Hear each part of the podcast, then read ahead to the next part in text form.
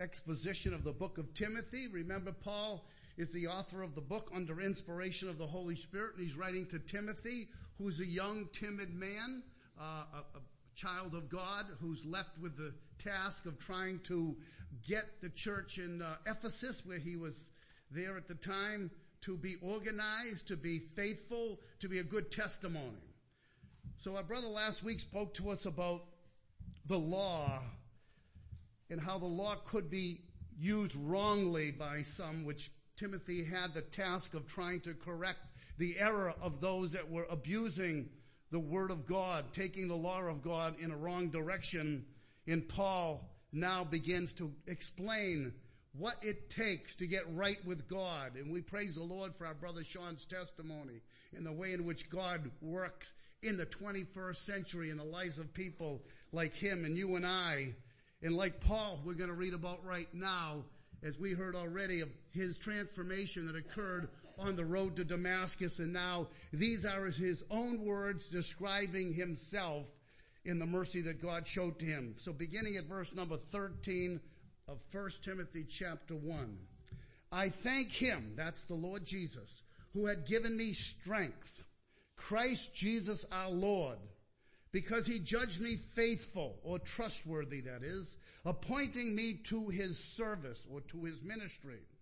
Verse thirteen, though formerly I was a blasphemer, persecutor, and insolent opponent, but I received mercy, because I acted ignorantly in unbelief.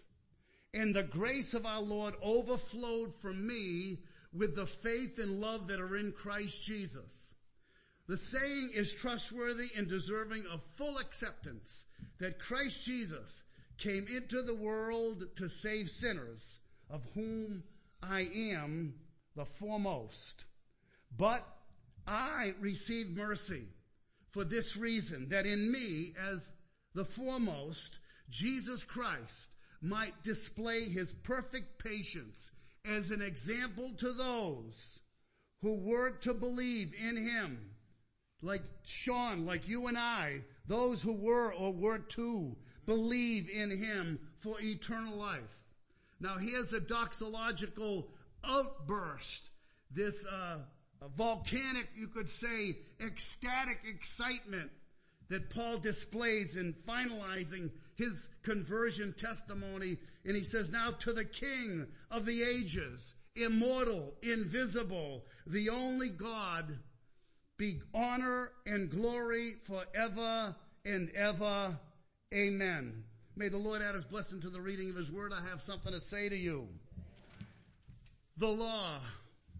Uh, you know, recently our sisters, some of them have been gathering on Thursday evenings in studying the book of Exodus. Those messages and those studies are online. I'd, I'd encourage you to go to them and listen to them, something that I do. And I've been blessed by them, and I, w- I would think the same would be your case.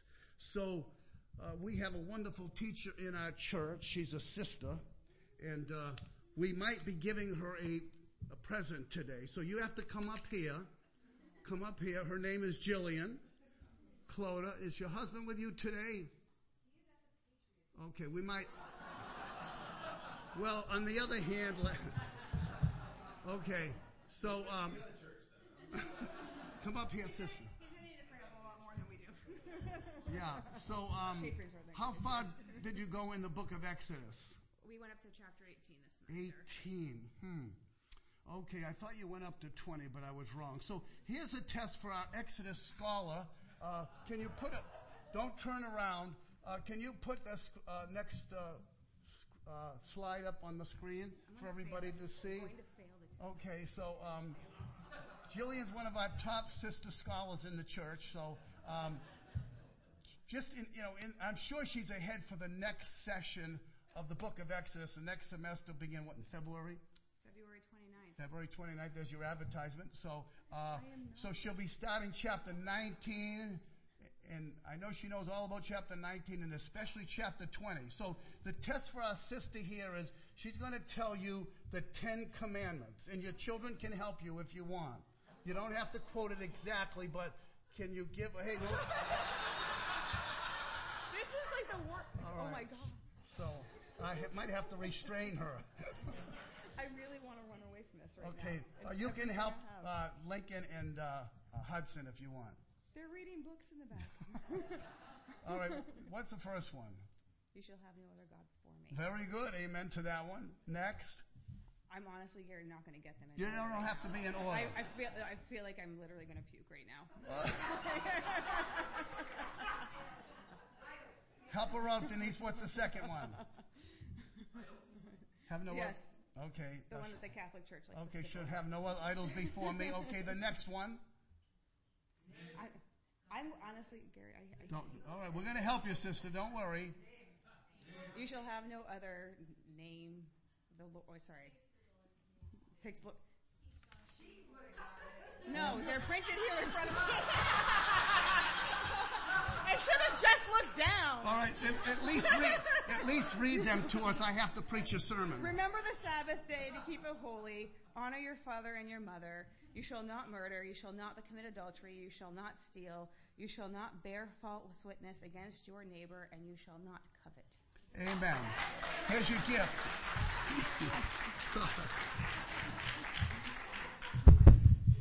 You didn't do any worse than I would have, so you're fine. But the book of Exodus, what a great book. You know, um, the first five books of the Old Testament are known as the Torah. That's the law. And for a Jew, the Torah was supreme. And the obligation to it and keeping of it was vital. And you could say the Ten Commandments were sort of the heart of the law. And uh so Paul in the book of Timothy here, uh, there's a concern over those that were taking the law, as our brother mentioned last week, and abusing it and wrongly applying it and making that as if it was the supreme thing in the life of a believer.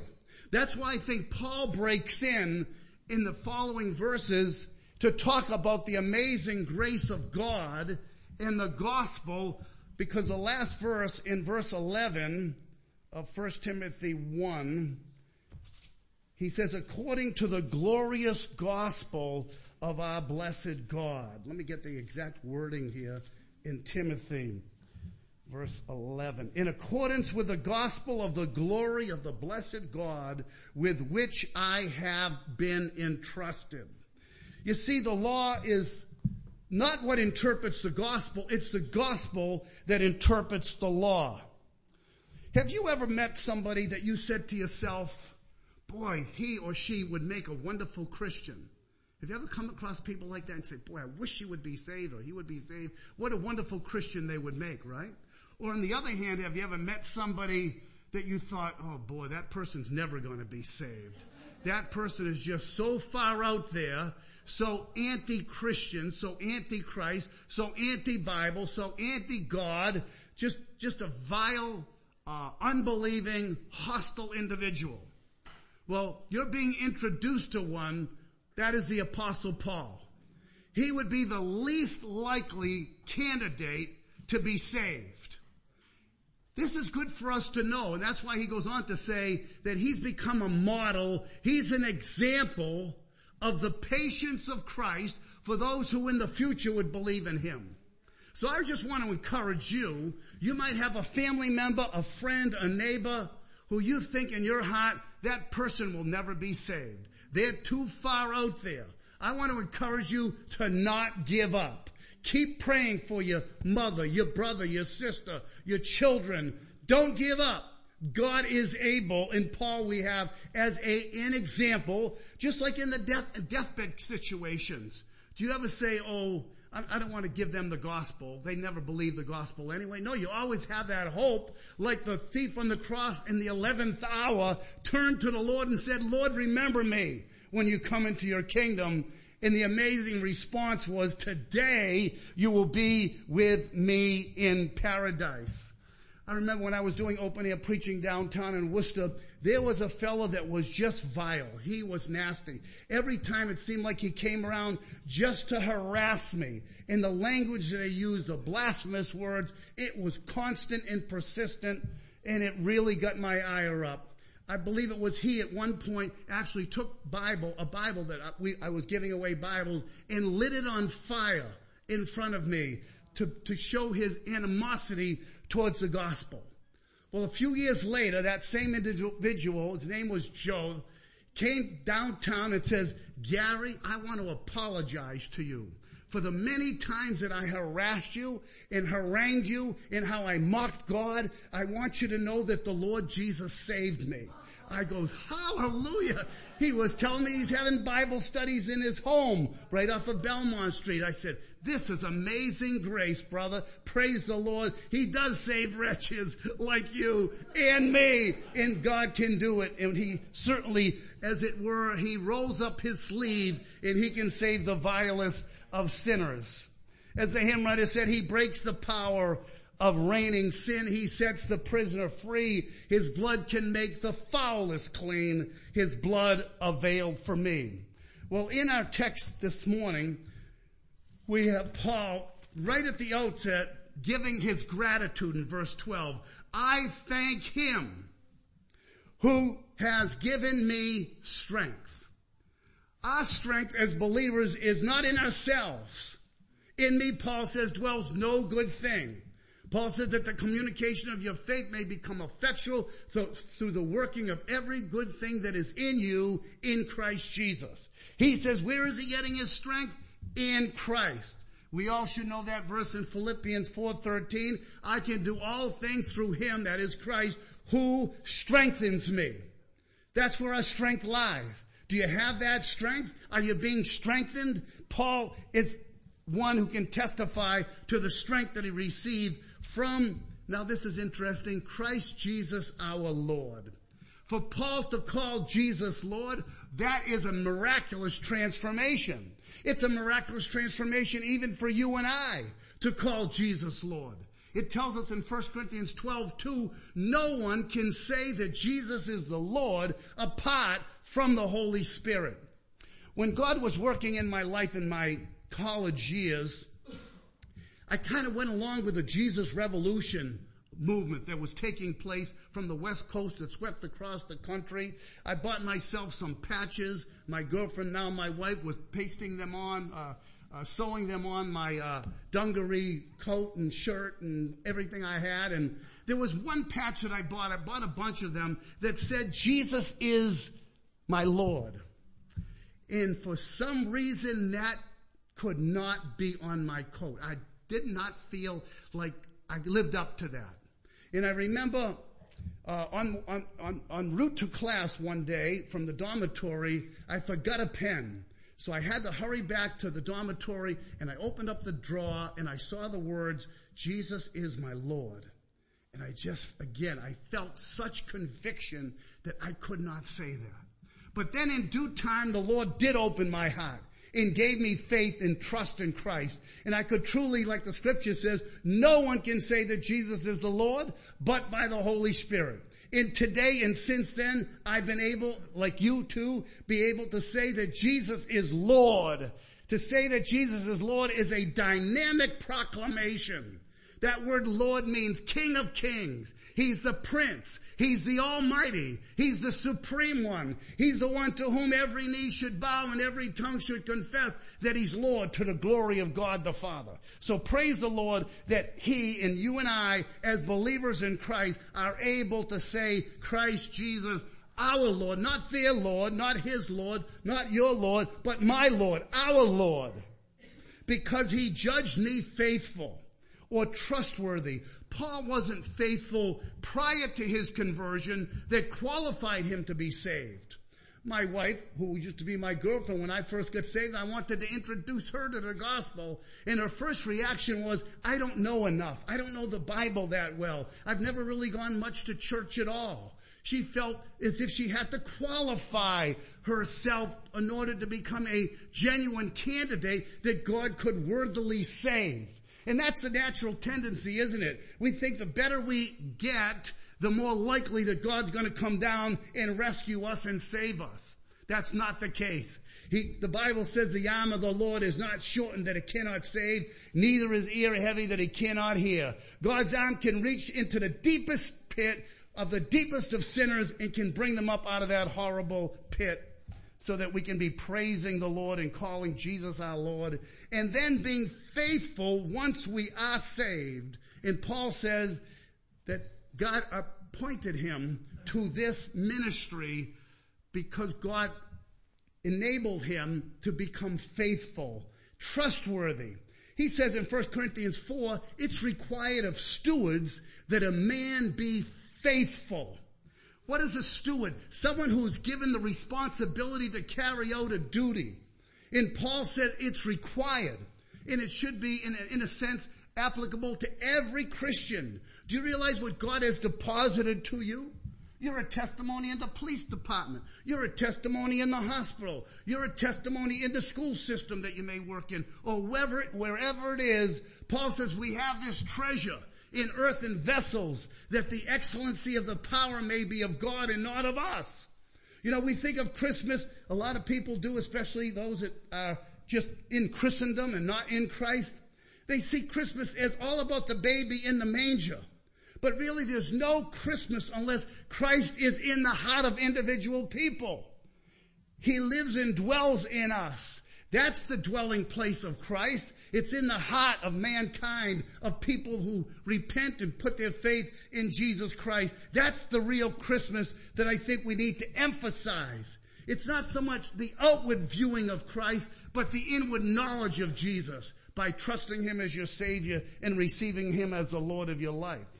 Now, Paul in verse thirteen says, though formerly I was a, what? A blasphemer. I was a persecutor and an insolent opponent. You don't get any worse than that. He was a blasphemer. What was he blaspheming? Jesus of Nazareth. He hated the name of Jesus of Nazareth, and anyone that named his name as a follower, he was going to persecute them. He threatened them. He went after them with full force. He even got paperwork from the high priest that gave him the authorization to be able to go to the synagogues and to present to the associates of the high priest and of Judaism legal papers, like a warrant, you could say. He had warrants for the arrest of believers, especially Jewish believers in Jesus Christ, to to um apprehend them, to bring them back to Jerusalem and have them put to death. And he says, and I voted in favor of their being put to death. So in essence, we could say Paul was a murderer of God's people, of Christians. He was the Hamas of his day against the people of God. He was brutal. He hated the name of Jesus, and he persecuted any who called upon him. And he was an insolent, it says in one translation, in an overbearing individual. He's somebody that you probably wouldn't want to hang out with. He just didn't have the charisma, the personality, the friendliness. The, he wasn't likable.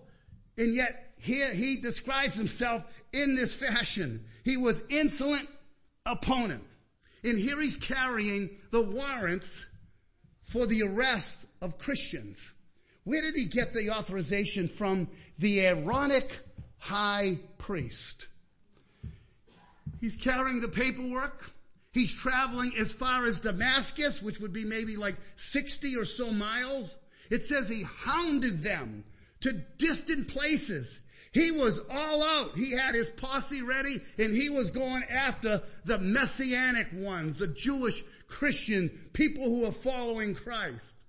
But en route, he meets the, not the Aaronic high priest from which he came, but he met the Melchizedek great high priest on his way to Damascus. When the light that shined from above, above the brightness of the new day sun, that knocked him to the ground, the voice that he heard, and it was the voice of the one that said, Saul, Saul, notice he called him not Paul, Paul, but Saul, Saul, why persecutest thou me? Why are you persecuting me? And then he said, who are you, Lord? And he says, I am Jesus of Nazareth. I'm your number one enemy, but I'm now your great high priest after the order of Melchizedek. You've been sent by the Aaronic high priest to go to capture Christians and persecute them and put them to death. I'm now the Melchizedek priest who's going to turn you from being what you wanted to be. You were going to be uh, a uh, an enemy of God's people. Now I'm going to make you an emissary for God's people. You're going to be one that's going to call people into the kingdom. The one who was a, a Jesus hater is now a Jesus lover. The one that uh, was the foremost sinner or the chiefest sinner is now the chief man among the brethren. He's the foremost apostle. What a transformation from what he was to what he has now become. He was blinded. There were scales on his eyes for three days. I've been pondering that.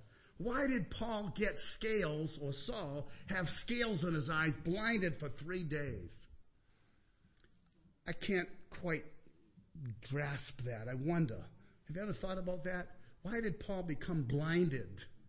Maybe because the Lord wanted for the very next moment his eyes would be opened. He would be in the presence of a child of God. He would be with Ananias when Ananias would come and lay hands upon him and say, "Brother Saul, arise and be baptized." He was a believer. He had to be a believer to be baptized because he's called by Ananias, who was very frightful of him, didn't want to go. He was given directions that you would find him on the street called Straight and that he would be praying. And so he goes in and he finds this Saul, who was the enemy of God's people that he knew full well, and now he has to go in and he's, he's saying rightfully, "Brother Saul." This is not just a countryman kind of a kinship. I believe this is talking about relational matters, that this is my brother in the Lord. "Brother Saul, arise and be baptized." The one who was the chief of sinners becomes the chiefest man among the brethren. And he says, "I received mercy, but I received mercy." I was in a Boston hotel a few years ago. For some reason, my daughter had something going on, and we had to stay at the hotel. And I remember checking in the desk, and there was a girl there, and um, they're always looking for opportunities to say something to somebody, right, about the Lord. And as she's shuffling papers around, her hand turned over, the palm was showing up, and right on her inner arm here said the words, "But God." Oh, I said, well, oh, I know. See, this has got to be a sister. "But God, who is rich in mercy, we were dead in trespasses and sins. But God."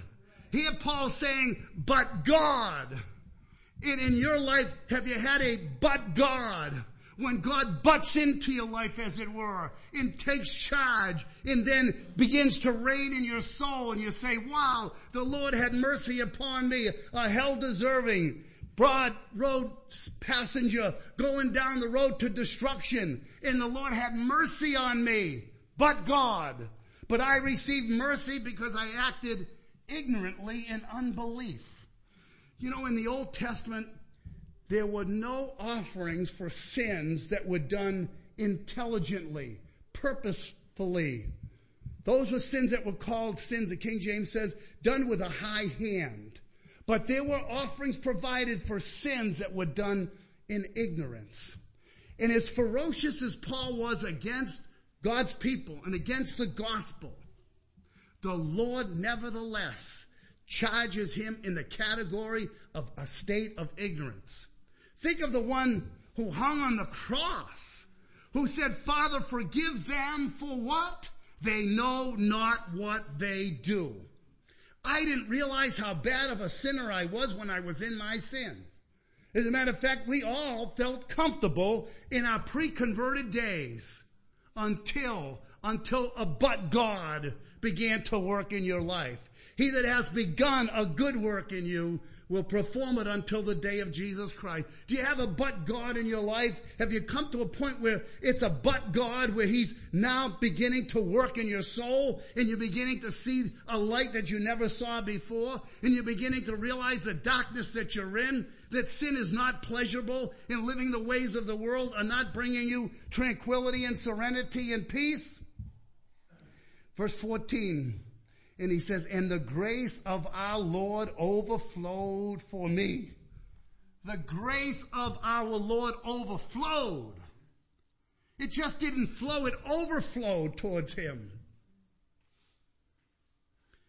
Grace that is greater than all our sin.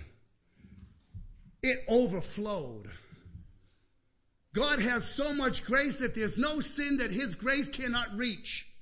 And for that sinner like a Paul, it would take an overflowing amount of grace to bring him to faith in Christ. He said, it overflowed me. It tells us he, his own testimony elsewhere is there's about five or six places in the New Testament, three in the book of Acts, Philippians chapter three, Galatians chapter one, Titus chapter three. We could use that because he says, for we ourselves were sometimes foolish, disobedient, deceived, serving divers lusts and pleasures, living in malice and envy, hateful and hating one another. He's saying we. And right after that, he says, but the kindness and love of God, our Savior, toward man appeared. There again is another but. But then the kindness and love of God. That's what's put in you. We ourselves were sometimes, he says, hateful and hating one another. But after that, the kindness and love of God. What a transformation from hate and hateful to love and kindness. That's what's generated in the soul of a believer. You're a child of love. Well, you have kindness that's built into you by the Holy Spirit, that's now inserted, if you will, into your new life. This is the package deal that we get with the experience of knowing Christ as our Lord and Savior. Now, verse fifteen is a sweeping statement. The saying is trustworthy and deserving of full acceptance that Christ Jesus came into the world to save sinners. Again, he says, of whom I am the chiefest, the foremost, the number one enemy. You might say, oh, I'm the chiefest of sinners. That sounds good, and you might be a horrible sinner or have been a horrible sinner. But there's no one that exceeded the, this degree of sin as Paul does. Because he says it here under inspiration with the Holy Spirit informing us that he was the worst of the worst of sinners. He was the Hamas of the Hamas. He was the terrorist who now becomes the evangelist. Give me a break. How does that happen? But God, it's a miracle of what we were and what we are today. He brought us up out of a horrible pit, out of a miry clay, set our feet upon a rock, established our going, put a new song in our mouth, even praise to our God. I still am amazed that I can be in the pulpit here preaching to you when I was a, such a guilty, vile sinner, and yet, but God took place in my life. And any one of us here that steps in the pulpit, or any one of us even that talks about Christ, we have to say, amazing grace that saved a wretch like me. The chiefest of sinners, though, Paul, owns that category. He says he was the least of the apostles. He says he was the least of the saints in another location. And then he says in Ephesians, though I am nothing. Talking about having no pride, there's an example. The one that was so full of pride is now so emptied of pride, because he says, God forbid that I should boast except in the cross of our Lord Jesus Christ. If you have, think you have something to boast about, you are fooled. This is all about God. You see, the false teachers in Ephesus were teaching the law. Do this, do this, do this, and you'll live.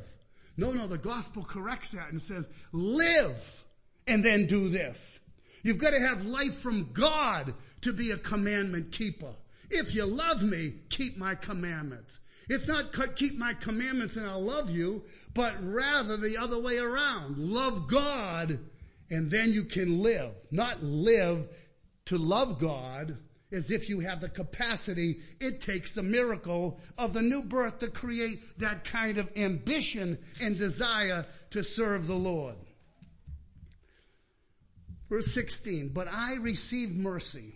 There's that but again. The second time, verse thirteen says, but I receive mercy. Again, he receives it, but I receive mercy. He is a supreme example. For this reason, why did God have mercy? For this reason, that in me, that is Saul of Tarsus, the enemies of the church of Jesus Christ, that's the foremost Jesus Christ. In, in other words, above all others, here is a prime example that Jesus Christ might display his perfect patience as an example to those who were, that is in the future, to believe in him for eternal life. He is the example as one who was the worst of sinners that's saved by the grace of God, but he's an example for the patience of Christ. Sometimes we wonder, I do all the time, how God can be so tolerant towards what's taking place in the world and around us and in the lives of individual people as well. But God, instead of taking certain people out of the world, which we think sometimes people live in so bad that they don't have a right to live, that this world should not have an individual like that. Saul was one like that who had no rights to be living in the world. He was a vile man. He was a blasphemer. He was a persecutor. He was an insolent man, but God had mercy upon him. I received mercy.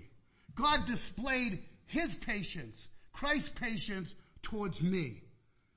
I wonder how long Paul had been on the rampage going after Christians. How long was he at it?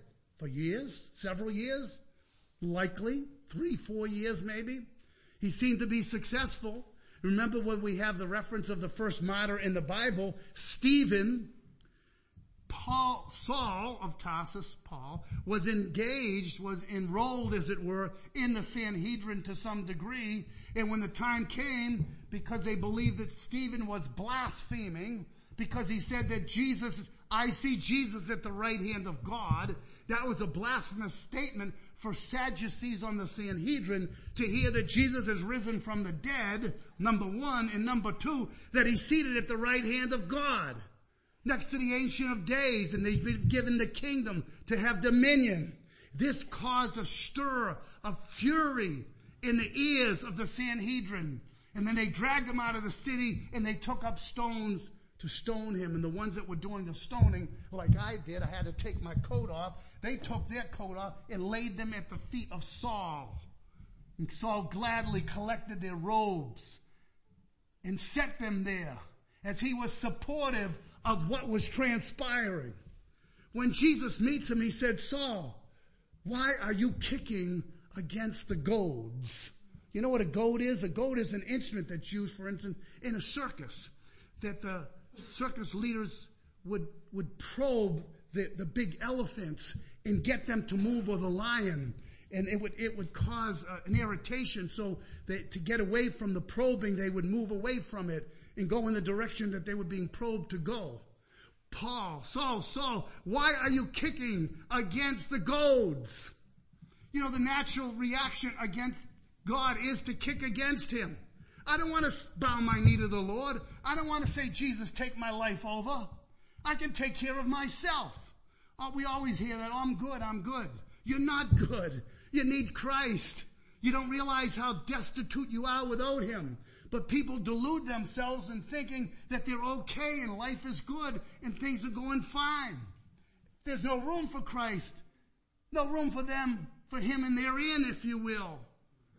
Room for pleasure, room for Jesus, but for Christ the crucified, not a place that he can enter in the heart for which he died. That's the attitude that people have about the Lord Jesus. What an example. And here Paul has to conclude this section with an outburst, an outburst of praise. This is what you would call a doxology galore. He is extremely excited in wanting to give glory, honor, and praise to the King of the ages, who's immortal, invisible, the only God.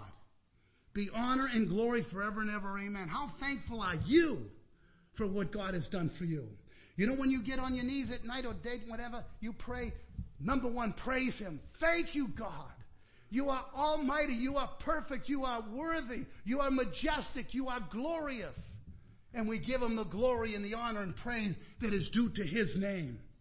And Paul, as he harkens back and reviews his own conversion, a blasphemer, a persecutor, an insolent man. But God had mercy on me. No wonder he wants to say, now to the King, eternal, immortal, invisible, the only wise God, be glory and honor forever and ever. Do you have that kind of desire in your heart? Do you realize, Sean, what you've been saved out of? Do you realize what you're saved out of, Richard? Do you realize what you've been saved from? Do you want to give praise to him? You should. Let, let's mark our past and remember the but God that came into our life. Do you ever ask yourself, where would I be today if it wasn't for the Lord? Where would your life be heading right now? Paul was one who breathed out murderous threats against God. He persecuted the followers of the, of the way, of the way. That's what they were called. Those Jesus followers were called the way people. He was persecuting them, arresting both men and women and throwing them into prison. He says, I was convinced that I ought to do everything that I could possible to oppose the name of Jesus of Nazareth. I put many of the Lord's people in prison, and when they were put to death, I cast my vote against them. I tried to force them to blaspheme. I was so obsessed with persecuting them that I hunted them down to foreign cities. Acts twenty-six. You can read that, verses three to eleven. Also Acts twenty-two, verses three to five. In Acts chapter nine, verse one, he says, it says he was breathing out murderous threats against the Lord's disciples. What an example we have. The hymn writer said, long my imprisoned spirit lay, fast bound in sin and nature's night. Thine eye diffused a quickening ray. I woke, the dungeon flamed with light. My chains fell off, my heart was free. I rose, went forth, and followed thee. A preacher called me up last night and said, um, he knows Wally very well. He said, did Wally get saved before he got sober, or did he get sober before he was saved? And I says, the fact was that yes, he was, got to a point in his life that he needed help with alcohol. He contacted a friend who invited him to A A meetings. And through the A A organization and that's, that twelve-step program, he got sober. But while being in that environment, someone invited him to go to church. Just getting sober is not enough. Just getting clean on the outside is not good enough. That's not going to get you right to heaven. Praise God, the Spirit moved and worked in him. And he says, can you give me an example? He was at a certain point in his sermon where he was looking for an example of someone that was uh enslaved to sin and then radically transformed. He's preaching out of Romans chapter six. And a few minutes after we hung up, I said, I have, I have one. The demoniac man. It says that he was such that no one would even want to go near him. He was totally out of control. He was naked and he was ferocious. But Jesus walked right up to him. No problem. There's no one out of his reach. There's no one so bad that he's fearful of. He's more competent. The king of terror has to bow the knee to the King of Kings. He goes right into the demoniac's homeland, if you will, in the caves. And you know, when he met the demoniac and he cast out the demons, you know what it says about that man that was such? It says he was became immediately clothed. He was sitting and he was in his right mind. Just the opposite of what he was before. He was enslaved to sin and to demons, and the King of Kings, the Lord of the ages had come. That amazing grace reached him. Now granted, you might not be a Saul, you might not be the demoniac, you might not be the vilest of sinners, or chief of sinners, or a chief sinner, but you're still a sinner, and you're as much as need of a savior as, as Paul was. As the demoniac was, as Zacchaeus was. We could go right through the Bible and say, are you in those categories? Yes, you are. If you're not saved, you need to be saved. You need a conversion experience. You might not be on the road to Damascus. You might not be a blasphemer and a hater of God, et cetera, but you're still at enmity, the Bible says. You who were sometimes alienated and enemies in your mind by wicked works, yet now hath he reconciled in the body of his flesh by his death. God and sinners reconciled. We sing that Christmas carol, hallelujah. God reconciles sinners and sinners only. This is the faithful saying and worthy of all acceptation, that Christ Jesus came into the world to save sinners. Let's bow our heads in closing prayer. Father, we thank you for the glorious gospel of the blessed God. We thank you, Lord, that we're believing in you, Lord, because of the grace that worked in us and brought us to saving faith. Oh, Lord, we want to sing our hallelujahs to you. We want to praise you, Lord, for this amazing grace that saved us. And, Lord, I want to lift up to you, Lord, anyone in this room who does not know Jesus as their Savior. Lord, might you bow their hearts. Give them faith and trust. Humble them, Lord, before you. May your Holy Spirit work in their inward parts and show them that they need you, Lord, right today, now. The real Christmas is when Christ is born on the inside of the life of a soul. So, Father, we ask that it would please you to open their eyes, give them faith to understand the good news that Jesus is a Savior, a Savior for them, Lord. Give them repentance. May someone, Lord, today put their faith right now in you, Jesus Christ, and say, Lord, I am thine, O Lord. I surrender my life to you. I trust you, Lord, as my personal Savior. Accept that you died as a guilty sinner for me, the unworthy one. You died, Lord, with my guilt upon you so that I could take your righteousness and have your wondrous salvation. Lord, have mercy, we pray, as we give you glory and honor in Jesus' precious name. Amen. Please rise with us, all ye faithful. Since we're only doing three songs